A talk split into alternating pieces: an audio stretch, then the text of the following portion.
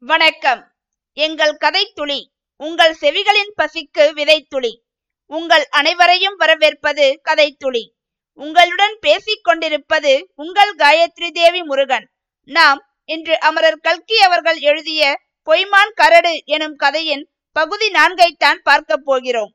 நாம் முந்தைய பகுதியில் அத்தியாயம் நான்கு மற்றும் ஐந்தை பார்த்தோம். அதில் செங்கோடன் பொய்மான் கரடுக்கு அருகாமையில் உள்ள அரச மரத்தடியில் ஒரு பெண் பிள்ளையை பார்க்கிறான். அவள் பெயர் குமாரி பங்கஜா என்றும் அறிந்து கொள்கிறான். மேலும் அவள் சாயங்காலம் சினிமா கொட்டகைக்கு படம் பார்க்க வருகிறாள் என்ற செய்தியை தெரிந்து கொண்டு செங்கோடனும் படம் பார்க்க செல்கிறான் என்றும் அப்படி போன இடத்தில் படம் பார்த்து கொண்டிருக்கும் பொழுது திடீரென்று நெருப்பு பிடிக்கிறது என்றும் பார்த்தோம்.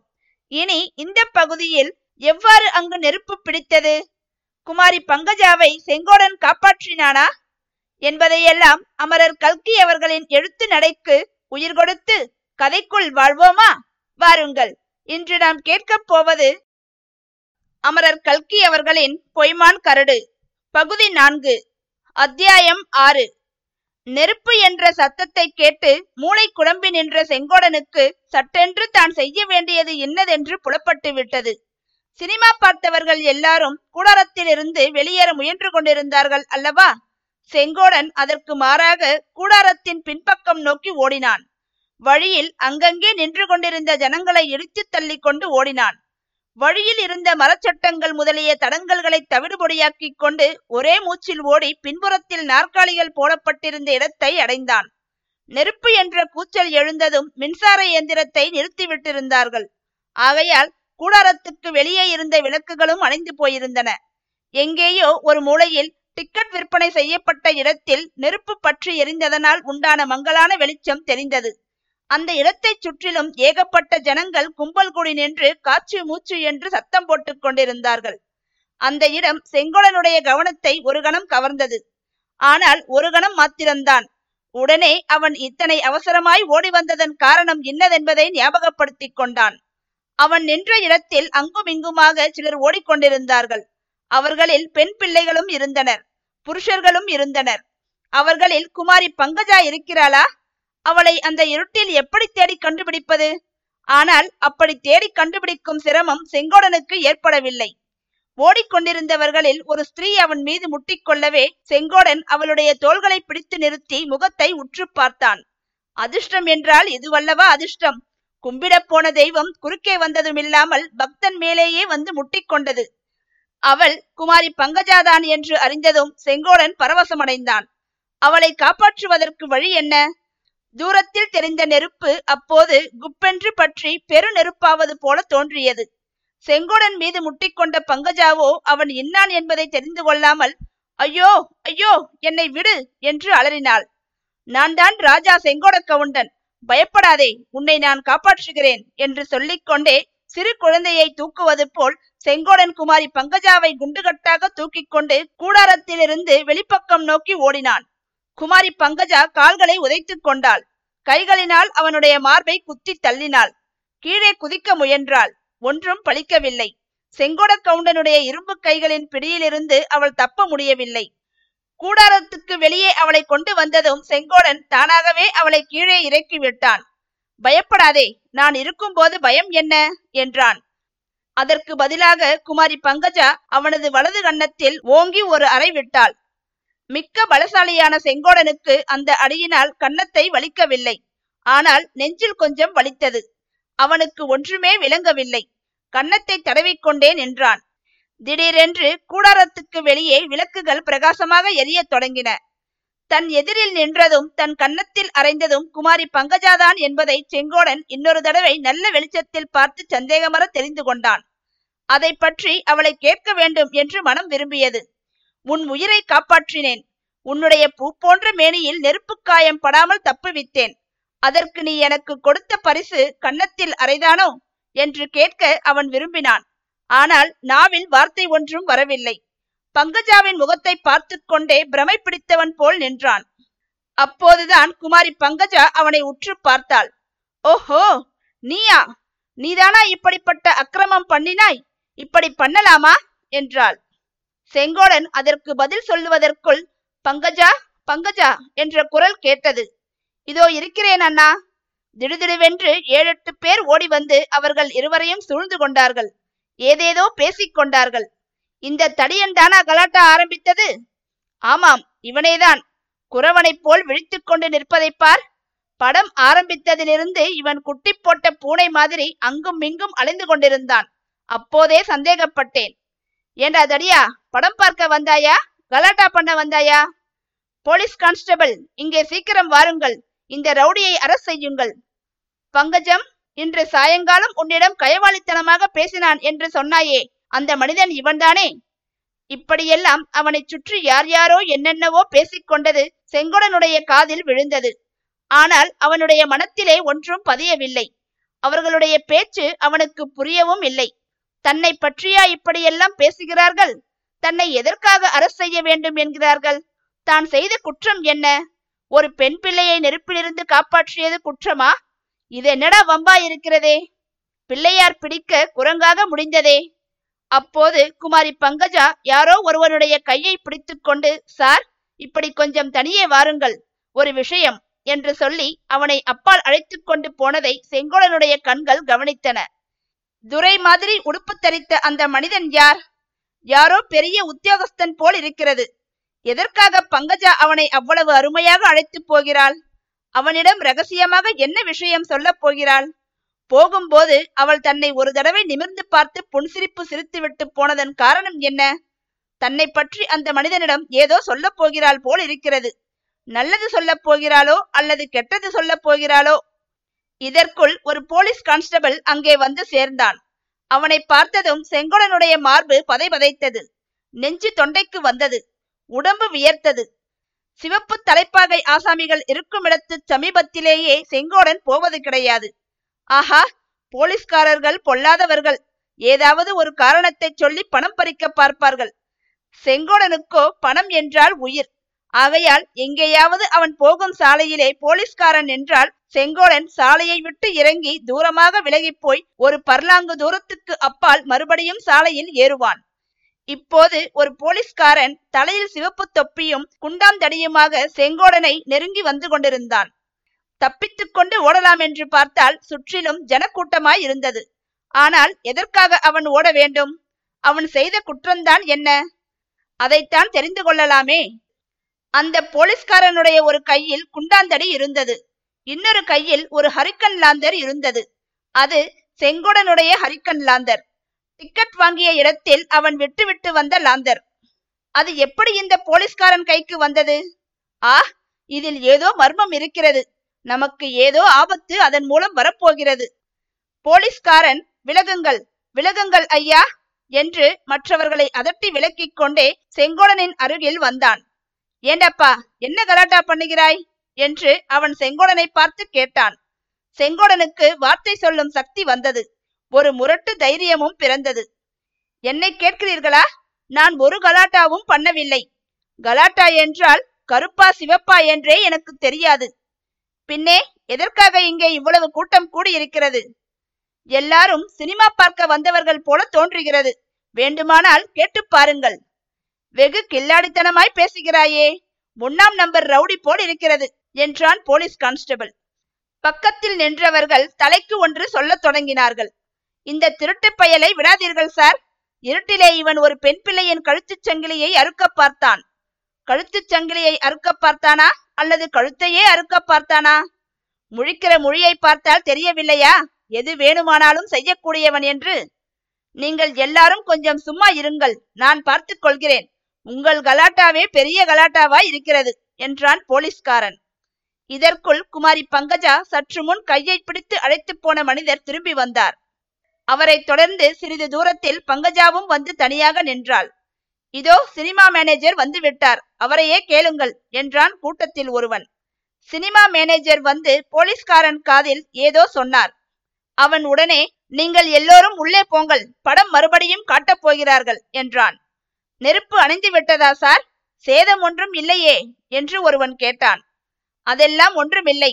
இந்த ஹரிக்கன் லாந்தரில் எண்ணெய் ஆகிப் போய்விட்டது. அணையும் போது திரி குப்பென்று எரிந்தது. அதை பார்த்து விட்டுத்தான் யாரோ நெருப்பு நெருப்பு என்று கூச்சல் போட்டு கலாட்டா பண்ணிவிட்டார்கள். உள்ளே போங்கள் படம் ஆரம்பமாக போகிறது. உண்மையாகவே படம் ஆரம்பிப்பதற்கு அறிகுறியாக கிணுகிணுவென்று மணி அடித்தது. எல்லோரும் அவசர அவசரமாக உள்ளே போனார்கள். செங்கோடன் போலீஸ்காரன் சினிமா மேனேஜர் குமாரி பங்கஜா இவர்கள் மட்டும் பாக்கி இருந்தார்கள். அடே உன் பெயர் என்ன? என்று போலீஸ்காரன் அதட்டி கேட்டான். என் பெயர் செங்கோட கவுண்டன் எதற்காக கேட்கிறீர்கள்? சொல்லுகிறேன் அவசரப்படாதே. இந்த லாந்தர் யாருடையது? என்னுடையது தானுங்க இதை நீ எங்கே வைத்து விட்டு வந்தாய்? டிக்கெட் வாங்குகிற இடத்திலே விட்டுவிட்டு வந்தேன். ஏனுங்க இதை யாராவது களவாடி கொண்டு போக பார்த்தானா? இந்த ஓட்டை லாந்தரை எவன் களவாடப் போகிறான்? உங்களுக்கு இந்த ஊர் சமாச்சாரம் தெரியாதுங்க. நீங்கள் இந்த ஊருக்கு புதிது போல் இருக்கிறது. இந்த ஊரிலே ஓட்டை லாந்தரையும் திருடுவாங்க. உங்களையே கூட திருடிக்கொண்டு போய்விடுவாங்க. அடே அதிக பிரசங்கி வாயை மூடுகிறாயா இல்லையா? என்று சொல்லிக்கொண்டு போலீஸ்காரன் தன் கையில் இருந்த தடியை ஓங்கினான். செங்கோடனுடைய கோபம் எல்லை கடந்தது. அடுத்த நிமிஷம் அவனுக்கும் போலீஸ் ஜவானுக்கும் துவந்த யுத்தம் ஆரம்பமாயிருக்கும். நல்ல வேளையாக குமாரி பங்கஜா அச்சமயம் குறுக்கிட்டாள். கான்ஸ்டபிள் சார் அவர் மேலே ஏன் கோபித்துக் கொள்ளுகிறீங்க? அவர் மேல் குற்றம் ஒன்றும் இல்லையே என்றாள். இவ்வளவு பெரிய இடத்திலே இருந்து சிபாரிசு வந்த பிறகு நான் என்ன செய்கிறது? என்றான் போலீஸ்காரன். சினிமா மேனேஜர் ஆமாம் கான்ஸ்டபிள் இன்றைக்கு இங்கே ஒன்றும் வேண்டாம். மறுபடியும் ஏதோ கலாட்டா என்று எண்ணிக்கொண்டு சினிமா பார்க்கும் ஜனங்கள் கலைந்து விடுவார்கள். இவனுடைய லாந்தரை இவனிடம் கொடுத்து விடுங்கள் என்றார். விஷயத்தை சொல்லிக் கொடுப்பது நல்லது என்றாள் பங்கஜா. அவசியம் சொல்ல வேண்டியதுதான். அப்பனே இந்த லாந்தரை நீ அணைக்காமல் டிக்கெட் கொடுக்கும் இடத்தில் வைத்துவிட்டு வந்துவிட்டாய். யாரோ ஒருவன் சுருட்டு பற்ற வைப்பதற்காக லாந்தரின் கண்ணாடியை கழற்றி தூக்கி இருக்கிறான். அப்போது திரி புஸ்ஸென்று எரிந்து பக்கத்தில் உள்ள தட்டிப்பாயில் பிடித்து கொண்டது. அதனால்தான் இவ்வளவு காபராவும் என்றார் சினிமா மேனேஜர். இந்தாப்பா உன் லாந்தரை வாங்கிக்கொள் வேற எங்கேயும் வைக்காமல் உன் பக்கத்திலேயே வைத்துக்கொண்டு பாக்கி சினிமாவையும் பார்த்துவிட்டு போ என்றான் போலீஸ்காரன். செங்கோடன் கை நீட்டி லாந்தரை வாங்கிக் கொண்டான். சினிமா கொட்டகையிலிருந்து வெளியேறும் திசையை நோக்கி விடுவிடுவென்று நடக்கத் தொடங்கினான். அவர் ஏன் போகிறார்? பாக்கி சினிமா பார்க்கவில்லையா? என்று குமாரி பங்கஜா கேட்டது செங்கோடன் காதில் விழுந்தது. வெட்கத்தினாலும் கோபத்தினாலும் உள்ளம் கொதித்துக் கொண்டிருந்த செங்கோடன் குமாரி பங்கஜாவை திரும்பிக் கூட பார்க்கவில்லை. இன்னும் சற்று வேகமாகவே நடந்தான். கவுண்டர் கோபித்துக் கொண்டு போகிறார் போல் இருக்கிறது என்றான் போலீஸ் சேவகன். கான்ஸ்டபிளின் சிரிப்புடன் இன்னும் இருவரின் சிரிப்புச் சத்தமும் கலந்து கேட்டது. செங்கோடன் மனத்தில் மிக்க கோபத்துடனேதான் போனான். ஆனால் அந்த கோபமெல்லாம் செம்பவளவள்ளியின் பேரில் பாய்ந்தது. சும்மா இருந்தவனை கிளப்பிவிட்டு கட்டாயம் போய் இந்த அழகான சினிமாவை பார்த்துவிட்டு வா என்று சொன்னாள் அல்லவா? அவள் பேச்சை கேட்டுக்கொண்டு நானும் புறப்பட்டு வந்தேன் அல்லவா?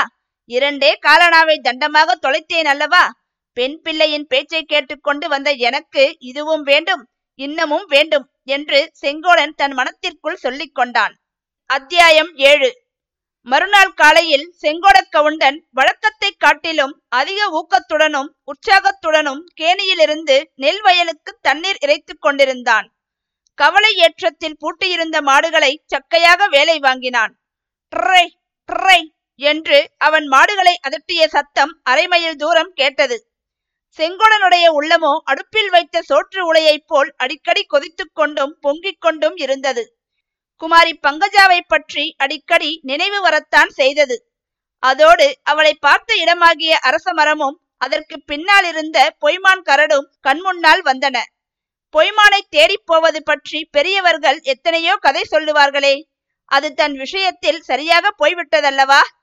இத்தனை நாளாக தன்னை விரும்பி கட்டிக்கொள்ள காத்து கொண்டிருந்த செம்பவளவள்ளியை விட்டுவிட்டு அந்த தலுக்குக்காரியிடம் தன் மூடமனம் போயிற்று அல்லவா? அதற்கு சரியான தண்டனை கிடைத்து விட்டது பலர் முன்னால் அவமானப்பட நேர்ந்து விட்டது போதும் போதும்.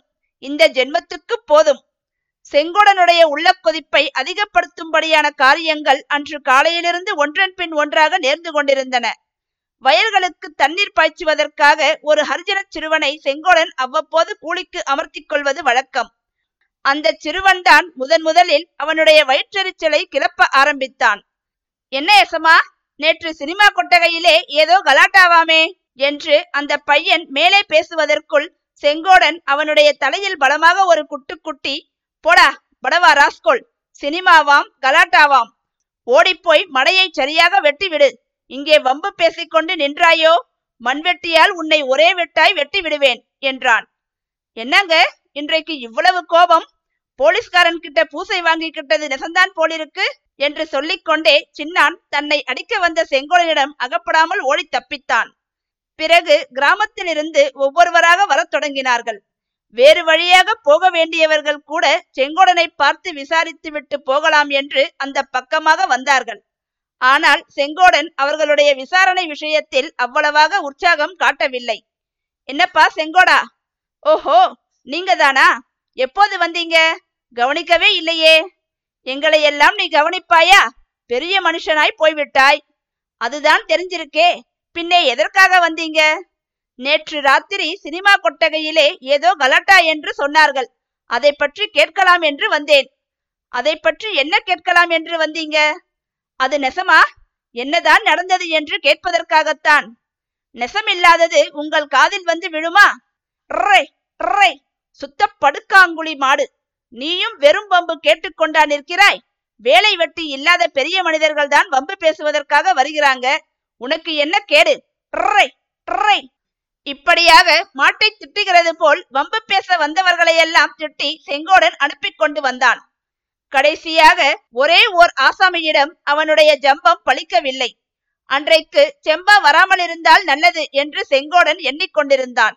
தன்னுடைய மனம் சரியில்லாத நிலையில் தாறுமாறாக ஏதாவது தான் பேசிவிட்டால் என்ன செய்கிறது என்று அவனுக்கு கவலையாய் இருந்தது ஆனால் நாம் விரும்பியபடி இந்த உலகத்தில் என்னதான் நடக்கிறது? செம்பா வழக்கமாக தன் அப்பனுக்கு சோறு கொண்டு போகும் வழியில் செங்கோடன் கேணிக்கு வந்து சேர்ந்தாள். செங்கோடன் அவளை ஒரு தடவை நிமிர்ந்து பார்த்துவிட்டு மறுபடி ட்ரை ட்ரை என்று மாட்டை ஓட்டத் தொடங்கினான். கேணி தண்ணீர் வாய்க்காலில் விழும் சலசலப்பு சத்தம் தொடர்ந்து கேட்டது. செம்பா கொஞ்சம் நேரம் நின்று பார்த்தாள். செங்கோடன் அவளை பார்த்து பேசாமல் இருக்கவே அவளுக்கும் கோபம் வந்துவிட்டது. ஓஹோ இதற்குள் அவ்வளவு ராங்கி வந்து விட்டதா என்னை பார்த்து பேசக்கூட பிடிக்காமல் போய்விட்டதா? ஒரு நாளிலேயே இப்படியா? சரி நான் போய்விட்டு வாரேன் என்றாள் செம்பா. போவானேன் அப்புறம் திரும்பி வருவானேன் என்றான் செங்கோடன். நான் திரும்பி வந்தால் உனக்கு இனிமேல் பிடிக்காதுதான். ஒரே போக்காக நான் தொலைந்து போய்விட்டால் உனக்கு சந்தோஷமாய் இருக்கும் இல்லையா? எதற்காக இவ்வளவு கோபதாபம் என்று தெரியவில்லை. இப்போது என்ன வந்து விட்டது நேற்றைக்கு இந்த நேரத்திலேதான் எல்லாம் பேசி முடிவு செய்து கொண்டோமே. நேற்று சங்கதி நேற்றோடு போய்விட்டது. இன்றைக்கு என்ன? எல்லாம் எனக்கு தெரியும். என்னிடம் மறைக்கலாம் என்று பார்க்காதே. என்னத்தை நான் செய்துவிட்டேன்? என்னத்தை உன்னிடம் மறைக்கப் போகிறேன்?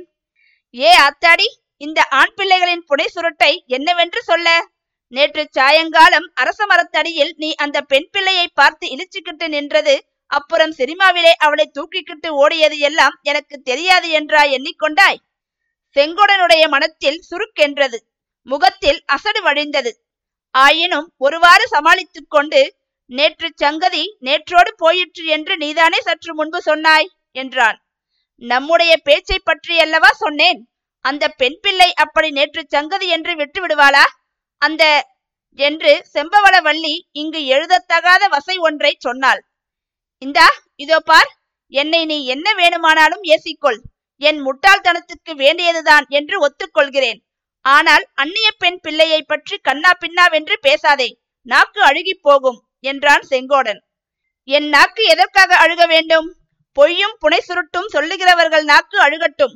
அவள் அந்நிய பெண் பிள்ளையாயிருந்தால் இங்கே எதற்காக பட்ட பகலில் உன்னை தேடிக்கொண்டு வருகிறாள்? பட்டிக்காட்டு குடியானவன் வயலுக்கு தண்ணீர் இறைக்கும் இடத்தில் பட்டணத்து சீமாட்டிக்கு என்ன வேலை? என்றாள் செம்பா. செம்பா என்ன உளறுகிறாய்? பட்டணத்து சீமாட்டியாவது இங்கே என்னை தேடிக்கொண்டு வரவாவது. எப்போது வந்தால்? ஒரே புழுகாய் புழுகுகிறாயே. நான் புழுகினால் என் நாக்கு அழுகி போகட்டும் என் தலையில் இடி விழட்டும் மாரியாத்தா என்னை கொண்டு போகட்டும். நீ சொல்லுவது பொய்யாக இருந்தால்? ஐயையோ எதற்காக இப்படியெல்லாம் கோரமான சபதங்களை செய்கிறாய்? இங்கே இந்த மேட்டிலே ஏறி வந்து நீயே பார்த்துக்கொள் வருகிறாளா இல்லையா என்று. நான் இச்சமயம் வந்தது உனக்கு ஏன் பிடிக்கவில்லை என்று இப்போதல்லவா தெரிகிறது? பூசை வேளையில் கரடி புகுந்தது போல் நான் வந்து விட்டேன். ஆனால் நான் வெட்கத்தையும் மானத்தையும் விட்டவள் அல்ல. யாராவது காலிலே விழுந்து கேட்டுக்கொண்டாலும் இங்கே ஒரு நிமிஷம் கூட நான் தாமதிக்க மாட்டேன். நீயும் உன் மோகனாங்கியும் கழுத்திலே கல்லை கட்டிக்கொண்டு கிணற்றிலே விழுந்தாலும் சரிதான். செம்பாவின் வார்த்தைகள் செங்கோடன் மனத்தில் ஓர் ஆசையையும் ஒரு நம்பிக்கையையும் உண்டு பண்ணின. கொஞ்சம் பயமும் ஆவலும் கூட தோன்றின. கவலை மாடுகளை அப்படியே விட்டுவிட்டு கிணற்றங்கரை வாய்க்கால் மேட்டில் ஏறி பார்த்தான். செம்பா சொன்னது உண்மைதான். சற்று தூரத்தில் குமாரி பங்கஜா வந்து கொண்டிருந்தாள். ஆனால் தனியாக வரவில்லை. அவளுக்கு இரு புறத்திலும் இரு ஆண் பிள்ளைகள் வந்து கொண்டிருந்தார்கள்.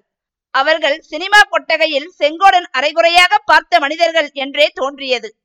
செங்கோடன் முகத்தில் அவனை அறியாமல் ஒரு மலர்ச்சி ஒரு புன்னகை தோன்றியது. அதோடு கொஞ்சம் அசடும் வழிந்தது. செம்பா அதை பார்த்து பொங்கினாள். அடே அப்பா சந்தோஷத்தை பார். வாயிலுள்ள அத்தனை பல்லும் தெரிகிறதே என்றாள். அவர்கள் வேறு எங்கேயாவது போகிறார்களோ என்னமோ? என்னை பார்க்கத்தான் வருகிறார்கள் என்று எதனால் சொல்கிறாய்? என்றான் செங்கோடன்.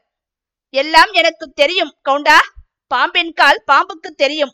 பின்னே எதற்காக அந்த அள்ளிராணி இந்த காட்டிலும் மேட்டிலும் நடந்து வருகிறாள்? ஒன்று சொல்லுகிறேன் அதை மட்டும் மனசில் நன்றாக பதித்து வைத்துக்கொள். நன்றாய் தீட்டி கூறாக்கி ஒரு கத்தி வைத்திருக்கிறேன். சமயம் பார்த்திருக்கிறேன். அந்த கத்தியினால் குத்தி கொன்றும் விடப்போகிறேன் அப்படி செய்யாவிட்டால் என் பெயர் செம்பா அல்ல. என் பெயரை மாற்றி அழை. செம்பா எதற்காக இந்த மாதிரி கொடுமையான வார்த்தை சொல்கிறாய்? அந்த பெண் உன்னை என்ன செய்தாள்? நான் தான் அப்படி என்ன செய்து விட்டேன்? அவள் என்ன செய்தாளோ? நீ என்ன செய்தாயோ? இரண்டு பேரும் கோவலன் மாதவி நாடகம் நிஜமாகவே நடத்த பார்க்கிறீர்கள். ஆனால் கண்ணகியைப் போல் நான் பொறுத்து கொண்டிருக்க மாட்டேன். என்னுடைய பாட்டன் ஒன்பது பேரை கொலை செய்துவிட்டு எல்லா கொலைக்கும் ஒரே தூக்கு மேடைதான் என்று சொன்னவன் தெரியுமல்லவா? அவனுடைய ரத்தம் என் உடம்பிலும் ஓடுகிறது என்பதை மனசில் வைத்துக்கொள். இப்படி சொல்லிவிட்டு செம்பா விடுவிடுவென்று வேறு பக்கமாக நடந்து போனாள். குமாரி பங்கஜாவும் மற்ற இருவரும் கேணியை நெருங்கி வந்து கொண்டிருந்தார்கள். செங்கோடன் கேணிக்கரையில் மடித்து வைத்திருந்த பட்டுச் சட்டையை அவசர அவசரமாக எடுத்து போட்டுக்கொண்டான் குமாரி பங்கஜாவின் வரவினால் இவர்கள் இருவரது காதல் வாழ்க்கையில் நடக்கப் போகும் விபரீதங்கள் என்ன என்பதையெல்லாம் நீங்கள் தெரிந்து கொள்ள வேண்டுமென்றால் இந்த கதையை தொடர்ந்து கேட்க வேண்டும். நாம் கூடிய விரைவில் பகுதி ஐந்தில் சந்திக்கலாம். அதுவரை உங்களிடமிருந்து விடைபெறுவது உங்கள் காயத்ரி தேவி முருகன். நன்றி வணக்கம்.